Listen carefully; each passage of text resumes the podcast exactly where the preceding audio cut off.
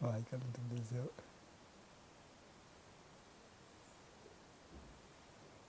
Gata, merge. Slavă Tatălui și Fiului Sfântului Duh și acum și purea și în vecii vecilor. Amin. Pentru că cine Sfinților Părinților noștri, Doamne, Iisus Hristos, Fiul lui Dumnezeu, mânește pe noi. Amin. Spuneți-o rugăciunea Părinte. Cu noi, Sfânt Dumnezeu, cu asupra și cu asupra de oameni, totdeauna, acum și pururea și în vecii vecilor. Amin. Amin. Suntem iarăși cu Părintele Atanasie, pe care noi îl iubim foarte mult. Și am dorit să vorbim puțin despre emoții. Despre emoții, despre pietismul în biserică, despre sentimentalismul în biserică, toate lucrurile astea. Și pe parcurs să vedem ce întrebări o să ne iasă. Ce sunt emoțiile, Părinte? Da, emoțiile sunt ceva ce ne pune în mișcare, în motion, da? Ah, de acolo vine, nu știu că... Dar are legătură cu mișcarea ah. și uh, emoțiile sunt, de fapt, uh, un conglomerat, un sistem de gânduri pe care noi îl primim în același timp. Ah. Așa cum un tablou ne exprimă foarte multe lucruri sau o icoană, multe lucruri văzute, nevăzute în același timp, la fel și emoția ne pune într-o situație sau într-un complex de gânduri. E, ele, am mai avut personal o discuție despre acest lucru și după aceea am văzut Sfântul Maxim, mărturisitorul, cred că spune în, în răspunsurile către Atanasie, cred că chiar la întrebarea întâi, că emoțiile sunt după cădere, de fapt. Ele au apărut ca... Nu mai știu ce spune el exact, eu o să mă da, axez mai, da. mai degrabă pe partea de psihologie. Ele se învață și reprezintă modul prin care un organism trebuie să acționeze mai rapid.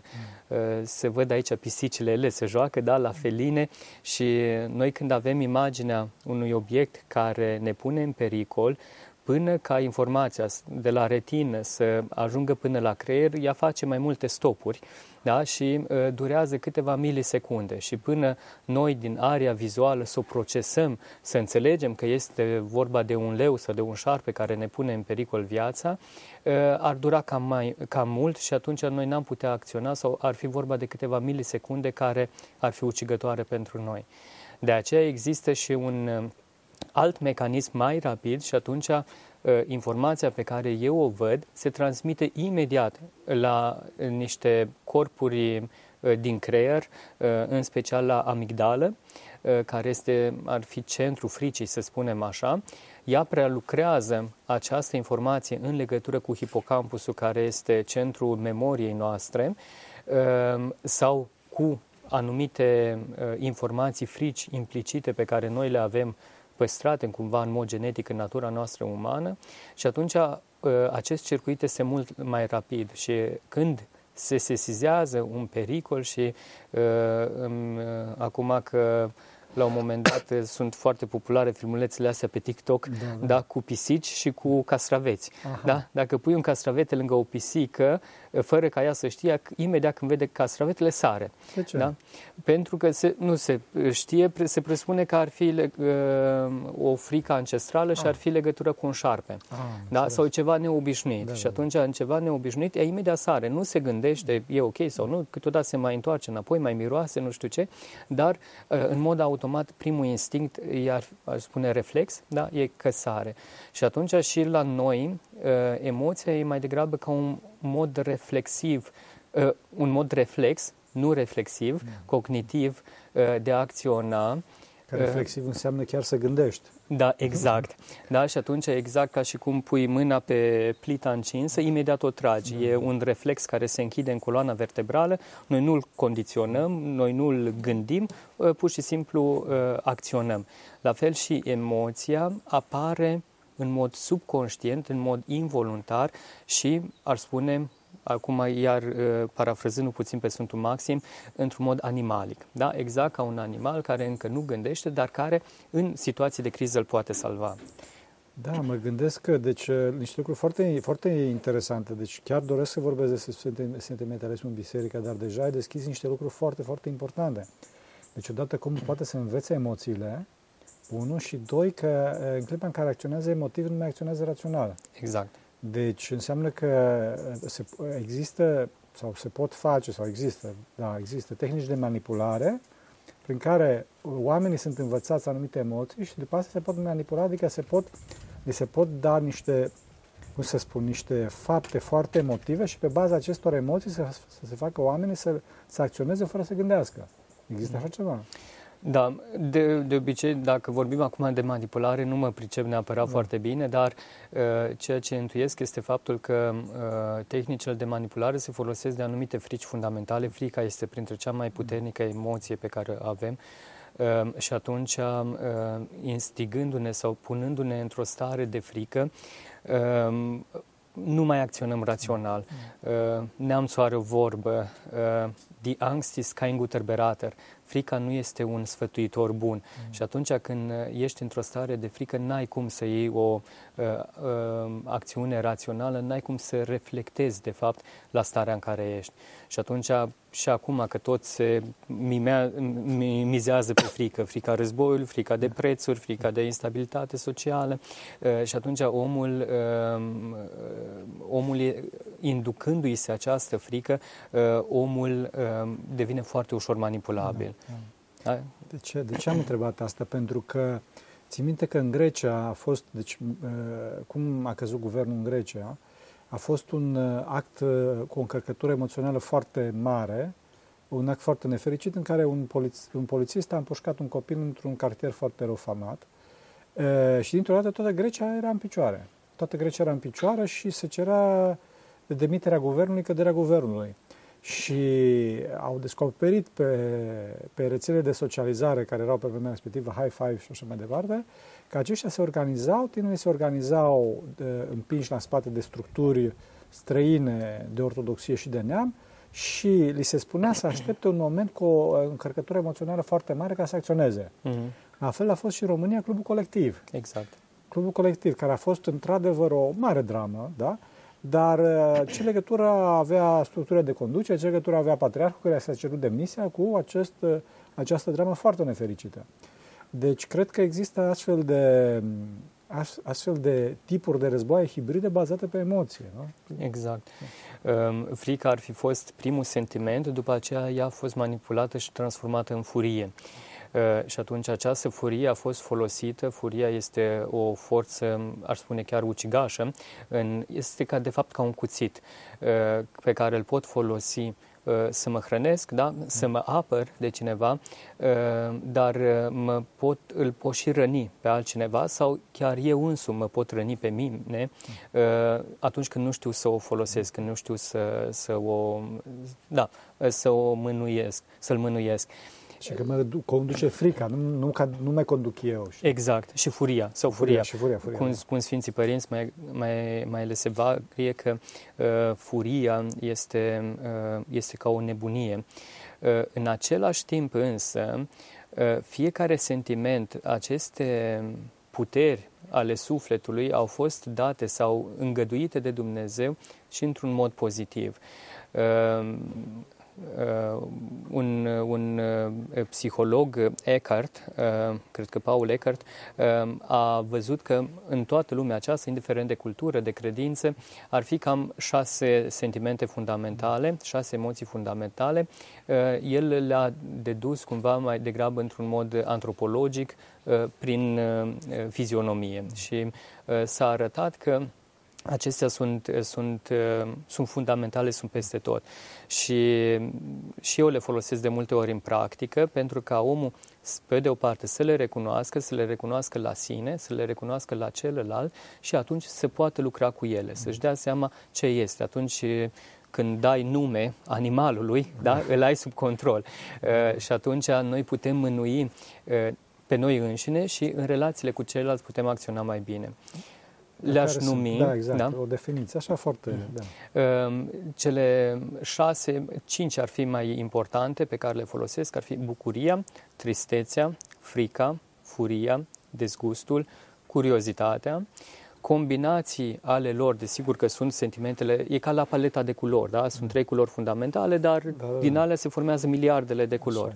Uh, și din aceste sentimente cumva fundamentale se pot crea toate celelalte palete de, uh, de sentimente, trăiri pe care le avem. Și câteodată e important să le reducem. Nu este un reducționism, dar atunci putem lucra mai bine. Exact.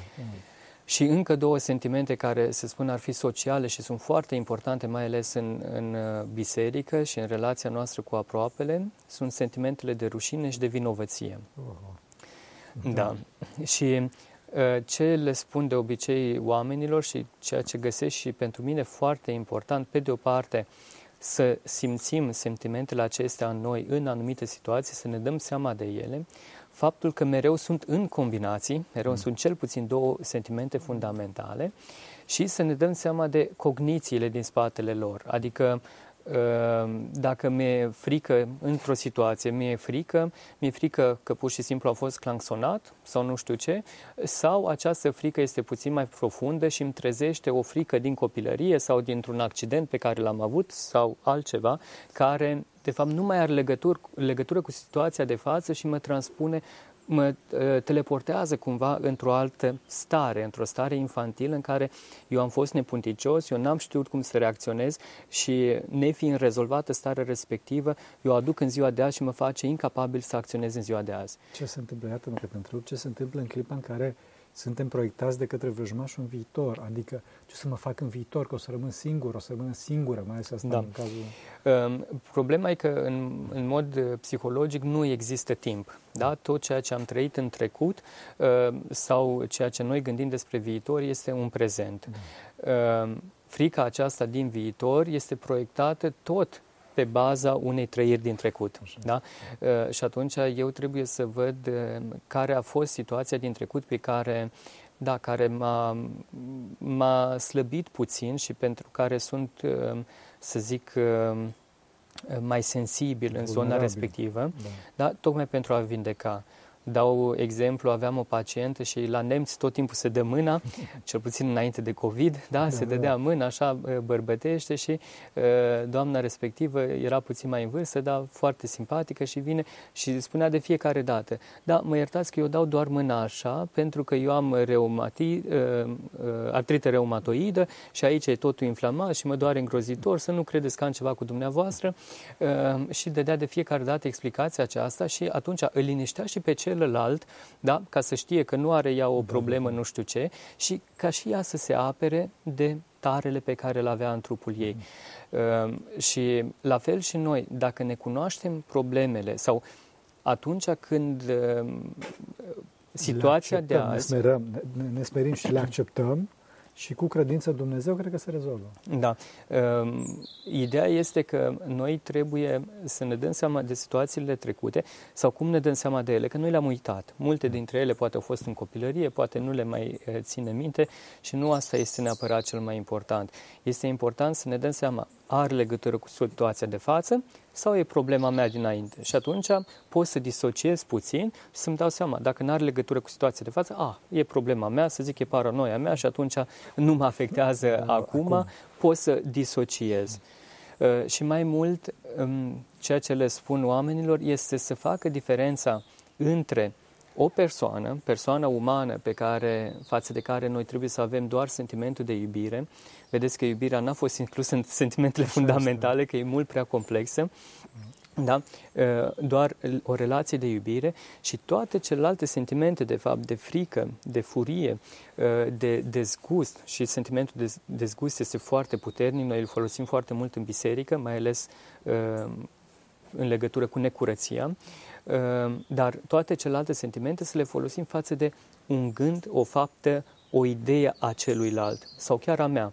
Și eu față de persoane, indiferent că sunt eu sau celălalt, eu trebuie să am doar iubire, iubire. Și când simt o frică, o furie, un dezgust sau o tristețe, e faptul de ceea ce spune celălalt, ceea ce face. Și atunci eu pot, mai ales furia, e foarte important să o folosim doar față de obiectul acela negativ. Față, fapt, fapte. Exact, fapte. Ca să nu rănim persoana pe care noi trebuie să o iubim. Foarte important asta.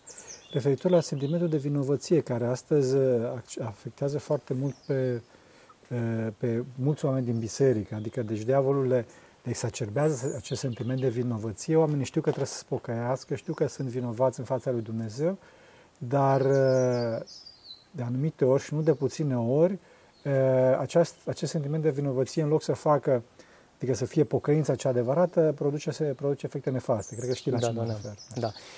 Um, Sentimentul de, vin- de vinovăție este pentru a ne proteja să nu mai cădem în aceeași greșeală. Mm.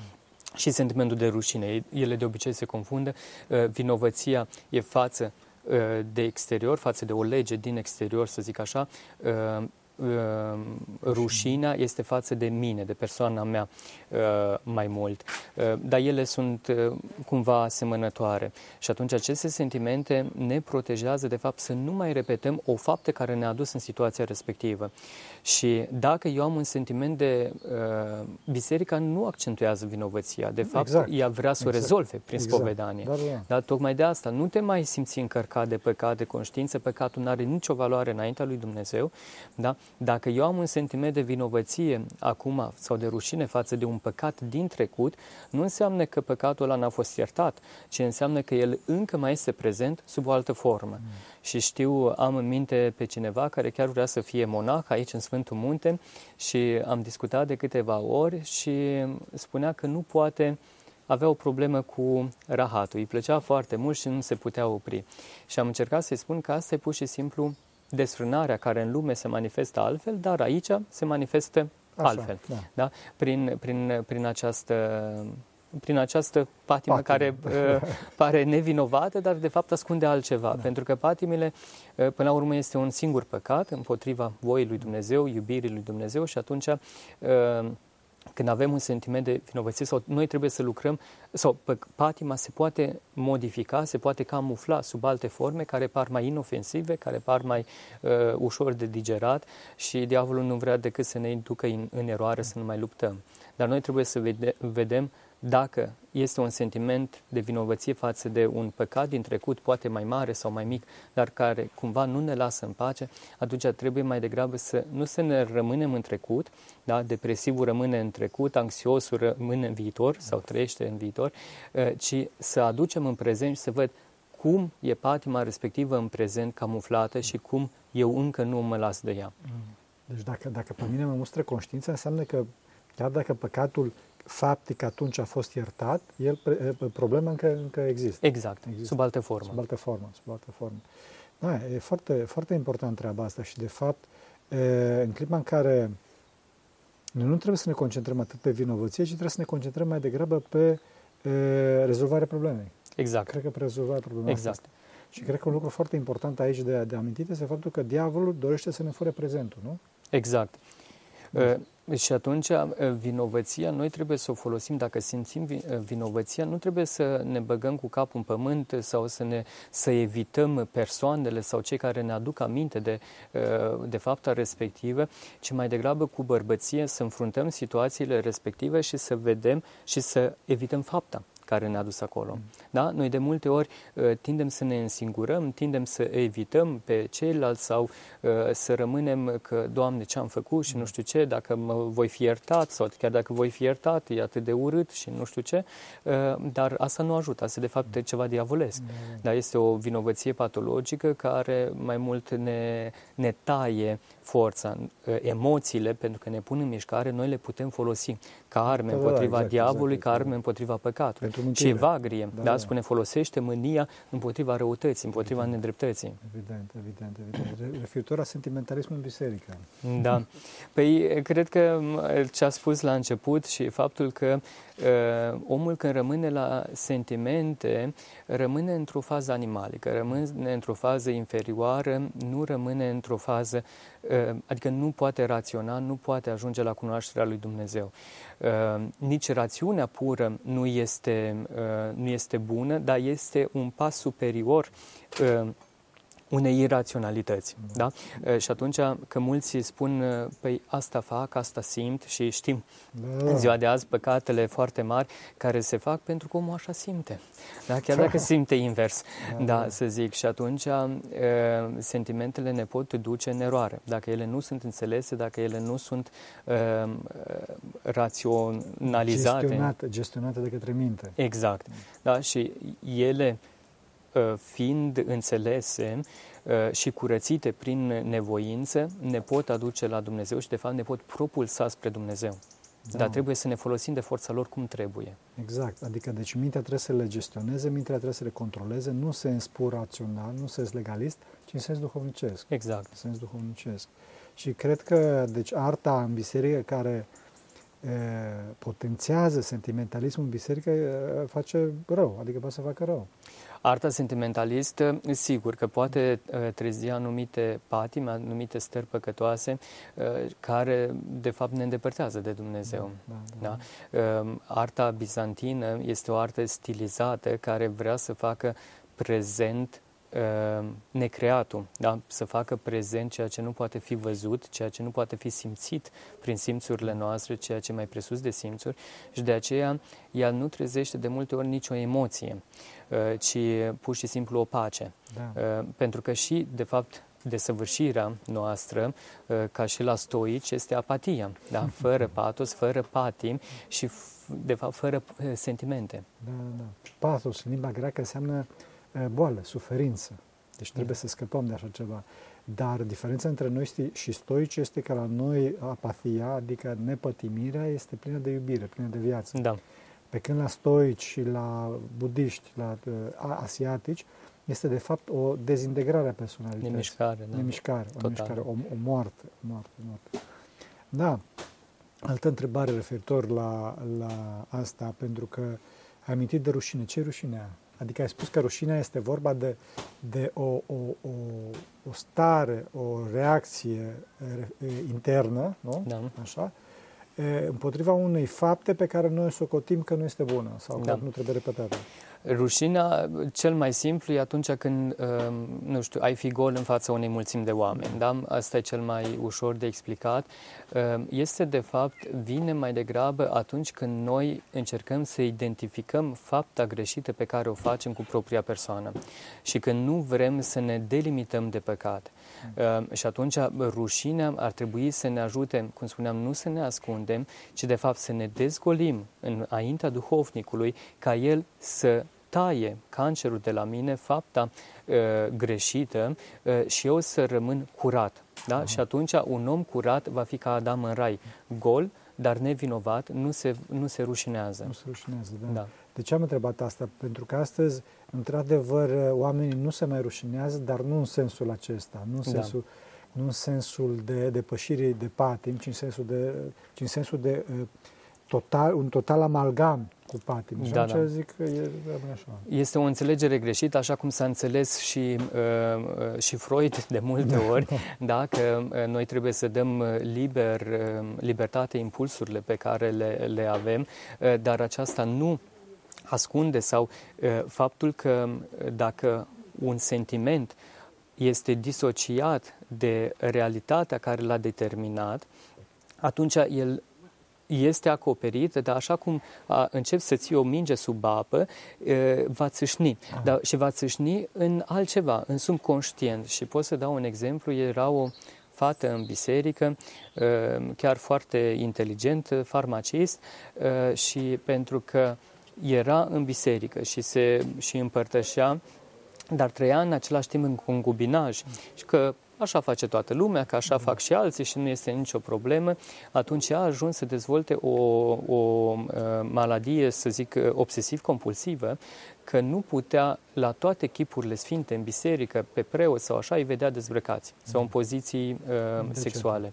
Da, și atunci uh, patima respectivă sau sentimentul de rușine, care în mod normal, inițial, ar fi trebuit uh, să o protejeze și să disocieze, să se disocieze de păcat și să-l lase, pentru că ea, în modul ei de gândire, nu accepta lucrul ăsta și nu a făcut lucrul ăsta la început, uh, rușinea uh, se arăta uh, într-un mod patologic, mult mai, mult mai greu de, de rezolvat în această, în această patologie. De fapt, rușinea este baza părăsirii păcatului, exact. Adică baza pocăinței. Da, sigur, este un foc care da, trebuie să, pe care trebuie să-l folosim să ne pocăim. Da, slavă lui Dumnezeu, și cred că oamenii din cauza asta nu se mai pocăiesc astăzi pentru că nu au rușine. Da, da. Da, și din cauza asta dau în boli psihiatrice. Da, da, da. Pentru da, că chiar, există exact. Totul dat peste cap. Da, da. Și cred că astăzi, mai mult ca oricând, există atâtea boli psihiatrice, nu? Ca niciunde altundeva, pentru că oamenii nu se mai pocăiesc. Da. Păcatul trece de virtute. Exact. Curatul trece de virtute și, de fapt, cred că singura modalitate de avans a societății noastre este de întoarcere la pocăință. Deci la pocăință, la rușine. Da. Și atunci, cred că deja capătă un foarte mare sens ceea ce spunea Parmenide în secolul patru înainte de Hristos, spunea că lipsa rușinii este pulverizarea civilizației. Da. Civilizație. Exact. Da. Mulțumim tare mult la Părinte Atanasie. Eu aș dori să continuăm podcastul, dar nu vă uitați, știu că nu vă uitați, da? Că e lung, așa, dar data viitoare când o să vină Părinte Atanasie o să continuăm, că sunt niște teme extraordinar de, de frumoase și foarte folositoare, fraților. Dar, din păcate, pentru că suntem departe de Dumnezeu, nu avem nici intervalul de atenție necesar ca să putem să le urmărim. Mulțumim tare mult. Și eu vă mulțumesc. Pentru că cine Sfinților Părinților noștri, Doamne, Iisuse Hristos, Fiul lui Dumnezeu, miluiește pe noi. Amin. Amin.